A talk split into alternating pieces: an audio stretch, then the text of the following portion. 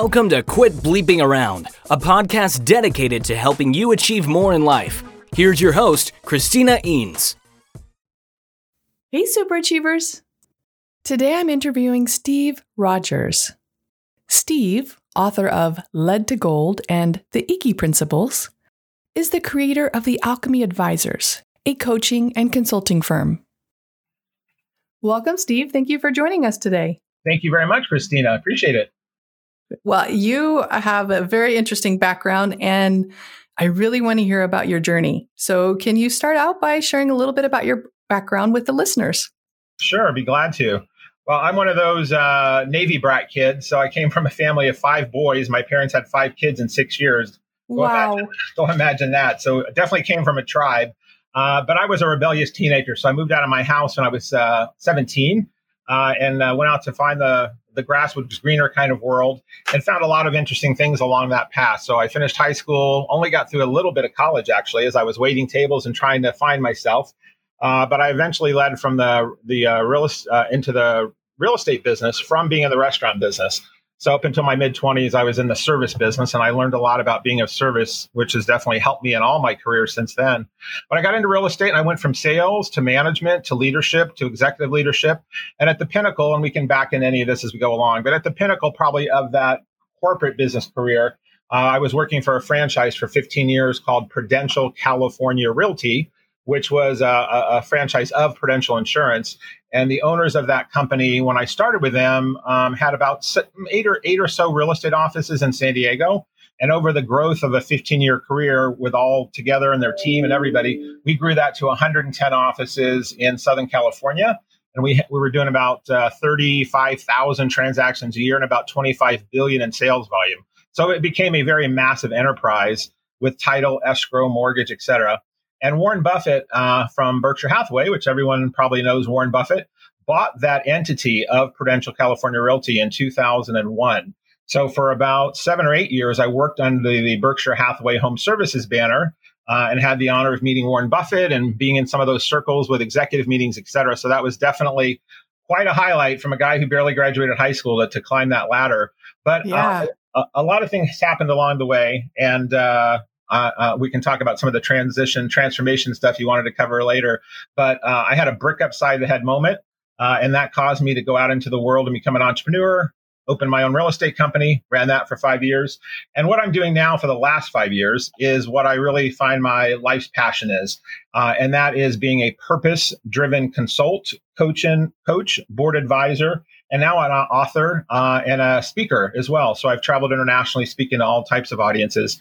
But I really find my work in uh, helping people build spiritual intelligence into their business models of emotional intelligence, uh, intellect, financial intelligence, operational intelligence, and finding people to, to help find ways to create spiritual intelligence in their business. So that is my mission and path and what I'm focused on for the rest of my career and life. Uh, but that is a, uh, a Reader's Digest version of a long history. So sorry for the, the taking the mic over there so so prominently. no, that's awesome because I mean you have a, a really amazing background, and um, I mean, and and that the audience knows that you are one who can talk about using the power of transitions, right? Whether they're forced or chosen, yeah. to your advantage. Um, so, can you share a little bit about that? And then I would love to get into uh, spiritual intelligence. Sure.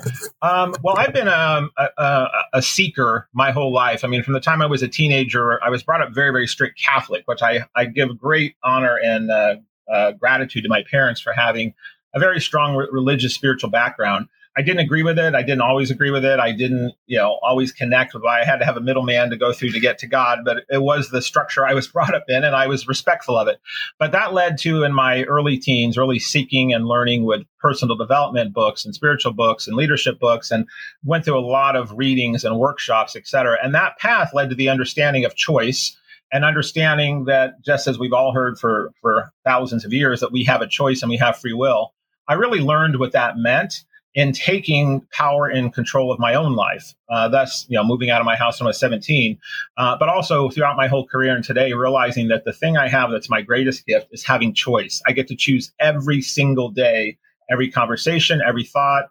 Uh, that I can put into action and what I want to do with my life or, or, situation. And sometimes along the path, you're on this mission and you're like, oh, I'm going down this highway just full speed ahead.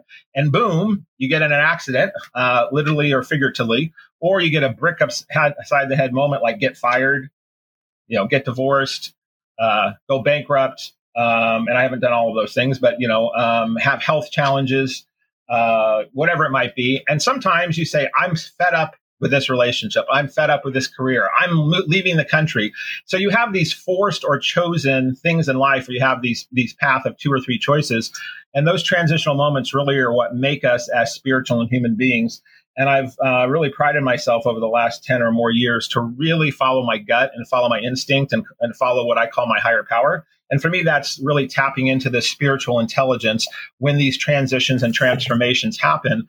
And the ultimate goal of that is really getting to evolution. I mean, as a species, we're always evolving from human beings on ongoing in all levels of our life. But me as an individual spiritual being and a, and a human being, I'm constantly focused on what am I doing consciously every day to evolve. Uh, and so these choices help lead to that. Wow, I love that. What am I doing every day to evolve? You ask yourself that question every, every day? I do. I actually have a series of um, various questions that I put on my calendar, and I have it pop up at 7:30 in the morning, and then I have it pop up again at nine o'clock at night. And the questions range from, you know, in what ways can I focus my commitment to higher power today? In what ways can I evolve? How can I be a better husband or partner? How can I serve the world better? So I've got like a series of eight or nine questions that pop up on my calendar. And I ask myself those questions in the morning as I'm starting my day. How can I fill in the blank? And then I let my own mind and the universe pull me into those answers as the day unfolds. And then at night, I ask myself those questions in reverse. And how did I evolve today? How was I a better husband today? How did I improve my health and, you know, stay focused on my vegan lifestyle eating plan kind of thing? So yeah, those questions are like literally written down and real and part of my daily uh, my daily functioning. I love that. Uh, now, this sounds like it all relates to spiritual intelligence. Can you define that for us? Yeah, to me, spiritual intelligence is that thing, that entity, that energy, that power, or in some cases, that known name, whether you call it God, uh, Buddha, Yahweh, uh, Krishna, Jesus Christ, uh, Mother Nature, or just call it power of the universe, whatever that definition is for each and every person at their core level. Like some people are atheists, and I get that. But I say, well, do you love anyone? Have you ever been to the ocean and seen the sunset? And they're like, well, yeah, yeah. I said, do you know that energy? Well, focus on that being your spiritual intelligence. And just like we all know, you know, we use the thing about gravity, you know, you can't stop gravity, or the sun comes up and down, you know, every single day and the tides come in and out. So that intelligence that knows how to make the universe work also knows how to make the internal universe of our body work, our breath, our heart, our lungs. We don't consciously think, hey, heart work or hey, breath work. It just works. And that in itself is a mode of spiritual intelligence. And if you take that to a higher level, for me, I, I do happen to call that God, but not everyone has to. And for me, my definition of God is simply the sum of all that is. So if I have this definition in my de- my thinking that God is the sum of all that is, that means plants, animals, rocks, conversations, life, all of that is God energy. And that energy has an intelligence. And and that intelligence is smarter than me. So what I try and do, as long as I'm tapping into this spiritual intelligence, what I which I call higher vibration than my intelligence, then spiritual intelligence is first acknowledging that it exists. If you acknowledge it exists, how can you tap into more of it? And it's like when you have a Wi-Fi signal on your cell phone and you look down, you're like, how many bars do I have? Do I have one bar? Do I have four bars? Do I have five bars? So that level of your connection to your own Wi-Fi signal, to your own de- definition of spirit, is what I call your own spiritual intelligence. Wow, I love that, and it's all I and that's very nice and inclusive and all encompassing and all of that. So, how does this spiritual intelligence relate to our, us uh, business wise, whether we're an entrepreneur or we're looking to get into the business world or we're professional workers? How does that relate for us? Because normally we we try to keep those separate, right? So, how, how does that how does that relate? Yeah, and that's a very good point. And, and climbing through corporate America, I really learned about keeping those things separate. but it, but also letting them blend and become gray areas at times. And sometimes I clearly was black and white. And sometimes when I was black and white in the corporate world about instilling not my religious beliefs, but bringing a spiritual higher consciousness into workshops or meetings or seminars or dialogues or projects. And I definitely push the envelope on that for sure. And what I learned is sometimes people are ready for it and sometimes they're not.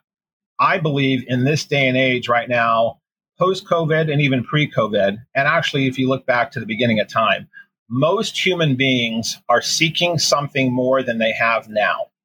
They yeah. want more joy, they want more happiness, they want more fulfillment, they want more love, they want deeper love, they want more consistent relationships, they want to feel worthy, they want to know that they mean something. And if they're very success driven, like an entrepreneur or corporate CEO, for an example, they're always on this drive and this mission to get to the next thing. But unfortunately, what happens, and I've talked to a lot of successful people that have been from the top of the ladder in you know the top 1% of the world in different categories whether it's in workshops or sometimes lucky enough to have one-on-one conversations and the universal thing that i have found from all of them is even when they get the status the money the success their company becomes a million dollar or a billion dollar or they get the CEO of the Year award.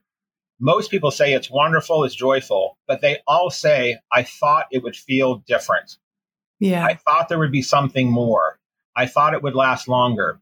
And in that, you realize that spiritual intelligence in businesses is really what's lacking because if it's lacking in human human beings in general, and humans, I call people spiritual beings having human experiences, and all families that are also dysfunctional, and all companies which are also dysfunctional and all governments that are also dysfunctional because they're made up of people that are not perfect and we're not supposed to be are human the need for this spiritual intelligence which you could call mojo you could call it you know vibe you could call it culture you could call it uh, stuff it all has different names but it means just as important as you're teaching your employees or salespeople to, to understand the importance of sales or communication or customer service or being of service. Spiritual intelligence defined by each individual and focused on allowing that to be part of meetings, trainings, culture, decisions that are made, products or services that you pursue, the way that you promote people, the way that you interview people is part of your daily DNA,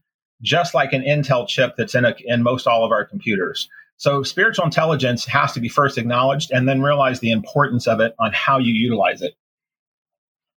I love that. Well, and then does this mean um, enter the Iggy principles? Well, yeah, that's a great lead in. Thank you, Christina. you know, the Iggy principles is something for myself, just like I mentioned that I have these questions in my phone. I have um, always had this uh, fear of not being good enough and this fear of not being worthy and this fear that I was going to get into some special conference room with a meeting. And even though I had my suit and tie on at the time and my briefcase, uh, and my business card with my title on it, that somehow I was going to end up in this room, that everyone else had all the answers to the magical questions of life or of business that I didn't have, and I was going to feel like a fool. Um, and I'm happy to say that never really happened. But for a guy that barely graduated high school and only had a year or two of community college under my belt, I always felt insecure that I may not be good enough in the world in general of business.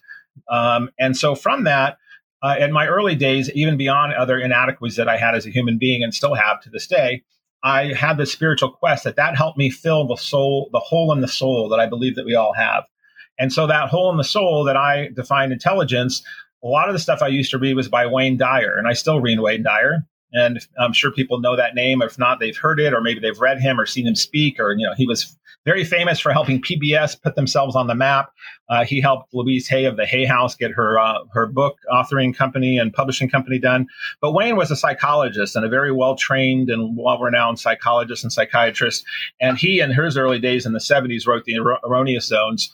Uh, and then he went on to become a spiritual teacher because he realized it wasn't just about the mind and emotion as a psychologist and a therapist, it was also about spirit. So he used to talk about that ego which represents uh, his definition, edging good out or edging God out, is where most of most of our problems stem from in life or business. So I, when I read that in the book, it just slapped me in the face. It's not that I hadn't heard it before, but for some reason, the way he wrote it and he paraphrased it, I'm like, wow, ego. And at the time, I was climbing corporate ladder and you know doing all the stuff you do to climb a corporate ladder, and I knew I was in my ego a lot. So I said, wow, ego, how can I find on a daily basis, if I'm looking to evolve and be the best person I can be, how can I stay out of ego? And I said, well, that, what's the opposite of ego? Well, that would be then inviting good in or inviting God in. And so I just came, I said, oh, that's like Iggy. That's Iggy. So Iggy or ego, huh? So I just wrote it on a piece of paper. And then I went in and uh, just on a, on a urge and a, my heart tug, went in and to GoDaddy 10 years ago, literally 10 years ago, and saved, saved, all of these domain names. Got Iggy, Get Iggy, Iggy CEO, Iggy Principles, Iggy Training, whatever it might. I just saved them all. I said, someday I'll do something with that. But every day since then, I have asked myself in hour by hour, sometimes minute by minute, am I an Iggy or am I, am I an ego? So when I'm walking into a meeting and if I'm in a conversation or with my wife, with my grandkids, with a clerk at a, at a store, am I an ego or am I an Iggy? And it's a simple mantra that I then have other things that I say after that that shifts my thinking on how I approach a room or how I approach a conversation. And I started realizing how powerful that was. It started shaping and shifting my priorities in my life and I wrote down the Iggy principles. And I said, okay, my next book, now this is how long I procrastinated because of resistance, which we could talk on a whole nother call. But I said, I'm going to write a book called the Iggy principles. And what do those look like? So I structured out a step by step process that within business or your personal life, these Iggy principles um, can be utilized to help everyone, uh, personal or professional, uh, find that joy and that purpose they're looking for more than they possibly have now. Nice. Can you give us an example of one? Well, the first one is gratitude. Um, the second one is forgiveness, as an example. And and and, and even though this is a business book, there's not tons of business titled chapters. There's uh, the power of acceptance, the power of forgiveness, the power of prayer and meditation, the power of breath, the power of paying it forward and being of service, um, I also talk about um, spiritual intelligence, and I also talk about um, accountability, the power of accountability on a daily basis using the four B's that I call them, which are tracking your body, your being, your bonds, and your business. Um, and it, you know, if you sum it up, it's uh, the golden rule that you know say, hey, just follow the golden rule. It's the golden rule of life, but also from a spiritual consciousness of inviting good, or if you don't like the God word, you can say inviting good, inviting great, inviting grace, inviting goodness in. And then I give examples in the book with those categories of acceptance and forgiveness and prayer and meditation and accountability. How do you track that into your daily business life to drive more profits? Uh, and I define profits as not only monetary profit, but also abundance in all areas of your P&L. So I help people figure out not only to have a P&L on their balance sheet for profit and loss and uh, you know budget to actual and you know account receivable and payable, but also how do you have a balance sheet for your happiness factor, your joy factor, and for your Iggy principles uh, factors within your life or business. So the Iggy principles will encompass that. Um, it also is a combination of not only text but also video. So when you're reading the chapters, there are succinct, sh- shorter chapters, and at the end of every chapter, there's a uh, one to four minute video that you can either click on a link if you're on your tablet, or if you're on a hard copy or a soft copy, you just take a picture of a QR code and it takes you to a video at the end of every chapter. I love that. As you're talking, I get the sense of because you know how we often, um, the average person, we compartmentalize our lives, right? Like this is this is my home life. I'm here with my family right now. This is where I can be spiritual. This is work. This is where I have to be this way. It, this this sounds like it brings more of a, a wholeness to people's lives. Well, that's a great perspective, and I thank you for that. And I, I think I just got exhausted trying to separate the two. Um, and since I realized, again, if my definition of my higher power, which I do cho- choose to call God or higher power or higher conscience, but I usually use the word God, um, and I have my re- my belief system is really quite a blend of Eastern philosophies and Western philosophies and Eastern religions and Western religions, and I call myself a spiritual mutt, quite frankly. Uh, a, you know, I'm a spiritual mutt that absolutely knows 100% that there's something in charge higher than myself, and it's not me.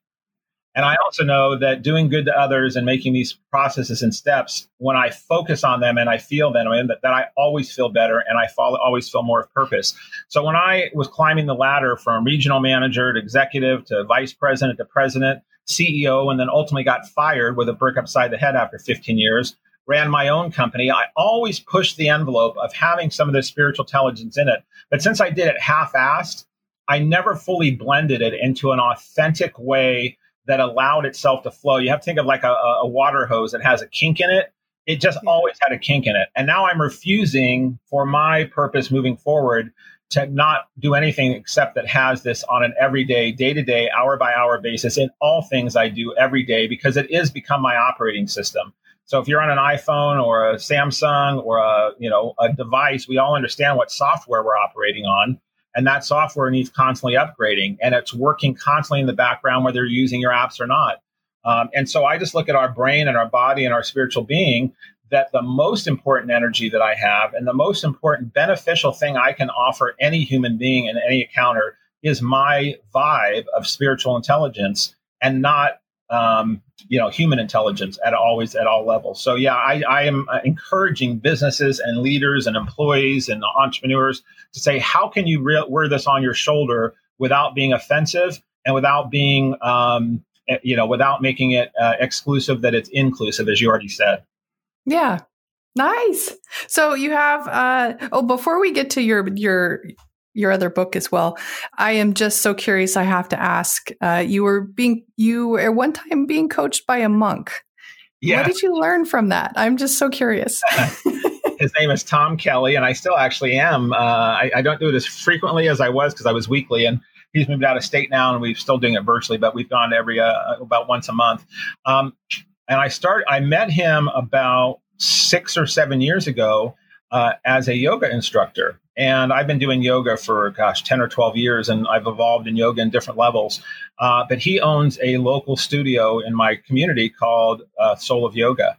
And he formed it with his wife named Trish about 12 or 14 years ago. As I got to know his story, I found out um, not only is he intense when he does these yoga classes, because when he does his yoga classes, he also is lecturing and speaking and teaching while you're doing yoga poses at a very deep, deep level of spiritual stuff that you can really get your teeth around as you're doing your poses. And I found out that he had been a self realization fellowship monk. Uh, where, if anyone's ever heard of Paramahansa Yogananda, that brought the uh, brought India in the 1940s to the U.S.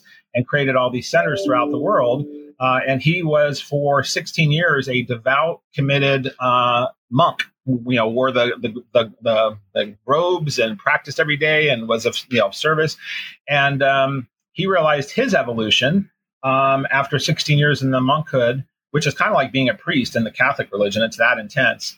Um, he decided he was having a calling to go out and be a civilian. So he uh, broke out into the civilian world, met, uh, had already known this woman, Trish, ended up marrying her, and they went on to form these spiritual centers and yoga centers.